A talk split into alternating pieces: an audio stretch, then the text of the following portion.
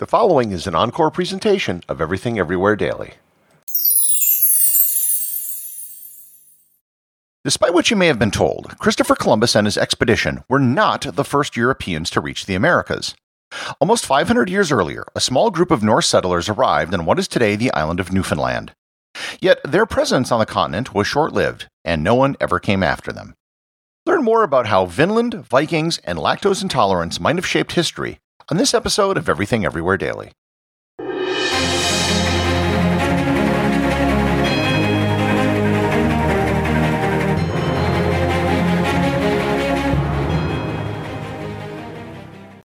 This episode is sponsored by ButcherBox.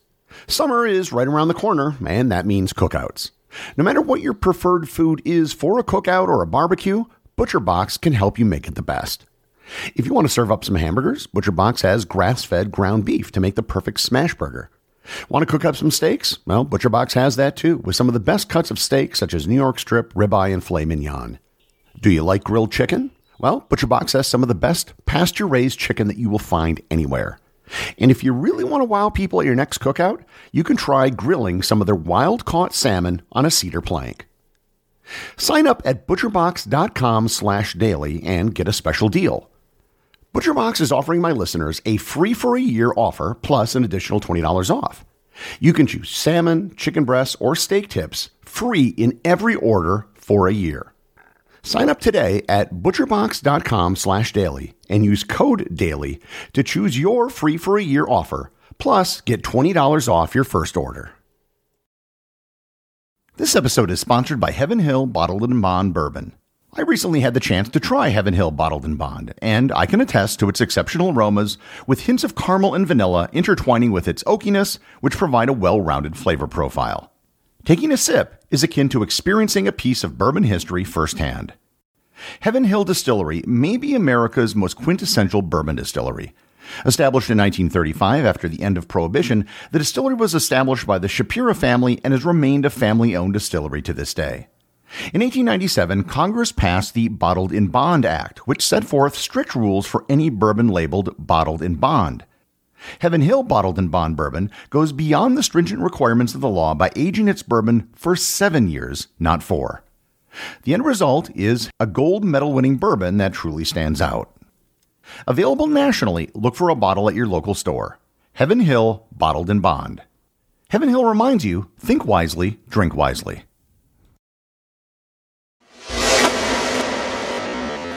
The idea that someone from Europe had reached the shores of North America before Columbus shouldn't really be that surprising. If you just look at a globe, going all the way across the Atlantic is really doing it the hard way. If you go north, it's actually much easier. You can island hop, and the total distance and time you have to spend in open water are much less. This means you don't have to have as large a boat, and it means it could have been done much earlier in history. The Vikings were a seafaring people. They managed to go up and down the western coast of Europe in their longboats, raiding and settling. Iceland was first settled between the years eight seventy and nine thirty. It's possible that there were other Europeans in Iceland before that, but there was never a native population on the island before the arrival of Europeans. The original Norse settlers came from what is today Norway. While the reasons for the initial migration to Iceland are unclear, within those first sixty years, thousands of people settled on the island. The estimates vary, but somewhere between forty-five hundred and twenty-four thousand people migrated. Life on Iceland wasn't easy, but the people there could make a living with sheep, cattle, and fish. Their descendants have been there ever since. From Iceland, getting to Greenland was relatively easy. Greenland is much closer to Iceland than Norway. According to legend, it was discovered by Gunbjorn Ulfsen in the early tenth century when he was blown off course trying to get to Norway. In the late tenth century, Greenland was explored by Erik the Red. He arrived on the southeastern coast of the island, which he found uninhabited. The Inuit people who live in Greenland didn't make it that far south for another two centuries. There are a couple of things I should note to help explain what was happening during this period. During this time, when the Vikings were visiting Iceland and Greenland, the climate was very different. It was during a period called the Medieval Warming Period. Temperatures were higher, and the ice cap had retreated a bit, making Greenland a better place to settle. The climate began to change in the fifteenth century, getting cooler in an event called the Little Ice Age. So things were a bit different back then than they are today. The other thing has to do with the names Iceland and Greenland. There's been a story floating around for years that Iceland and Greenland were named on purpose to have people avoid Iceland and go to Greenland. This is only half true. Erik the Red did give the name Greenland to Greenland, but he wasn't trying to dupe anybody. He really named it as sort of a sales pitch to encourage more Norse people to migrate. And remember, at the time, it actually was much greener than it is today, especially in the far south. The name he gave it was actually Grønland. Iceland was originally named Snæland or Snowland, but was called Iceland by one of its first settlers who found a harbor full of icebergs when he arrived. So we know that the Vikings were in both Iceland and Greenland. From here, the story gets a bit murkier. The son of Erik the Red was Leif Erikson. According to the Icelandic sagas, which are a collection of poems and stories from that period, Leif Erikson sailed west and found three different lands. One was called Helluland, and that was the land of the flat stones. The other was called Markland, or the land of the forests, and the final was called Vinland, or the land of the vines. According to the sages, Leif Erikson established a settlement in Vinland. He spent two winters in Vinland before returning to Greenland and his father. A few years later, Leif's brother Thorvald Eriksson led another expedition and stayed at the camp which Leif had established. And a few years after that, a much more serious attempt at settlement was led by Thorfinn the Valiant. He brought between one hundred sixty to two hundred fifty men and women, along with cattle, to settle in Vinland. We know that they traded and had good relations with the natives who lived in the region, at least for a while. Two of the goods noted in the sagas that were traded were red cloth and milk. The story here becomes rather vague. Relations with the Vikings and the native inhabitants fell apart. The Vikings left and never bothered to return. For centuries after, there was a great deal of debate about the Icelandic sagas. Some people weren't even sure if the voyage ever happened, and some thought that it did happen, but they weren't really sure where Vinland was. There were maps created centuries after the fact which showed Vinland west of Greenland. It would have been located somewhere around the mouth of the Saint Lawrence River all the way down to Cape Cod. This was pretty much the state of things until nineteen sixty. Nobody was really sure if the Vikings had made it to North America, and if they did, no one knew where they had been. In nineteen sixty, the Norwegian husband and wife team of Anne and Helga Ingstad discovered the location of a Norse community on the island of Newfoundland. It was located at the northernmost tip of the island at a place called L'Anse aux Meadows. Most people were looking further south because the name Vinland implies vines and grapes. What they found at L'Anse aux Meadows was the remains of a small community. There were several dwellings, including a forge and a carpentry workshop. In addition to the foundations of the buildings, they also found Norse artifacts, including a stone lamp, a sharpening stone, a bronze pin, a knitting needle, and part of a spindle. All of these things were not used by the native peoples in the area. The estimates of the number of people who lived at the site range from thirty all the way up to one hundred sixty. They found the bones of many different animals at the site, and one of the more interesting finds was that of butternuts. Butternuts don't grow in Newfoundland, which means that they had to have sailed down to at least New Brunswick. Carbon fourteen dating of the wood found at the site dates it to around the year one thousand, which is in line with the time of the Icelandic sagas. By all accounts, the Norse weren't there for very long. The site may have only been occupied for a few years before it was abandoned. What happened to the settlement is pure speculation.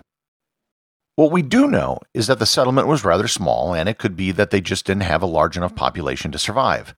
The Norse population in Greenland at the time was a couple thousand people, and the population in Iceland may have been ten times larger than that. The other problem were the supply lines. Vinland was a colony of Greenland, which was a colony of Iceland, which was a colony of Norway. And both Greenland and Iceland were still relatively new settlements. The ultimate reason might have been their relations with the native population. One of the most popular theories, although there's very little evidence to support it, is that it may have had to do with what items were traded with the local inhabitants. The two items we know were traded, although there were certainly other things, were red cloth and milk. We know that the Aboriginal people in North America didn't engage in animal husbandry. That meant they wouldn't have created or consumed dairy products. And it's also a well-known fact that many Native Americans are lactose intolerant. The theory goes that the Norse either traded something like butter or cheese, or perhaps invited the natives to a meal where milk was served. They then suffered stomach cramps and were sick and thought they were being poisoned. They then attacked the Vikings, who would have been vastly outnumbered, and they left. The entire story is built off the fact that we know that they traded milk in the Iceland sagas. L'Anse aux Meadows is the only known Viking settlement in the Americas outside of Greenland. It isn't known if L'Anse aux Meadows is in fact the settlement spoken of in the sagas. It might be, but there might be another site out there that still hasn't been found. One theory holds that there was a settlement on Baffin Island to the north in the eleventh or twelfth century, but nothing yet has been discovered. There has also been speculation that the Vikings may have gotten as far as Mexico or Central America. There's no hard evidence for this, only a lot of stories and coincidences. Likewise, there have been runestones found in North America with Norse-looking writing on it, some found as far inland as Minnesota, but most of those have been shown to be hoaxes. Coincidentally, not far from L'Anse aux Meadows, just across the Cabot Strait in Labrador, is the archaeological site of Red Bay. Red Bay was a Basque whaling station that was established very soon after Columbus arrived in the Americas. Some people think that the Basques might have arrived in Newfoundland before fourteen ninety-two and just kept it a secret because it was such a good location for cod fishing. But what we do know for certain is that there was at least some limited European contact with North America about a thousand years ago, a full five hundred years before Columbus ever set foot on a sandy beach in the Bahamas. The associate producers of Everything Everywhere Daily are Thor Thompson and Peter Bennett. I want to give a shout out to all the students at I M G Academy in Bradenton, Florida, who are listening to the podcast.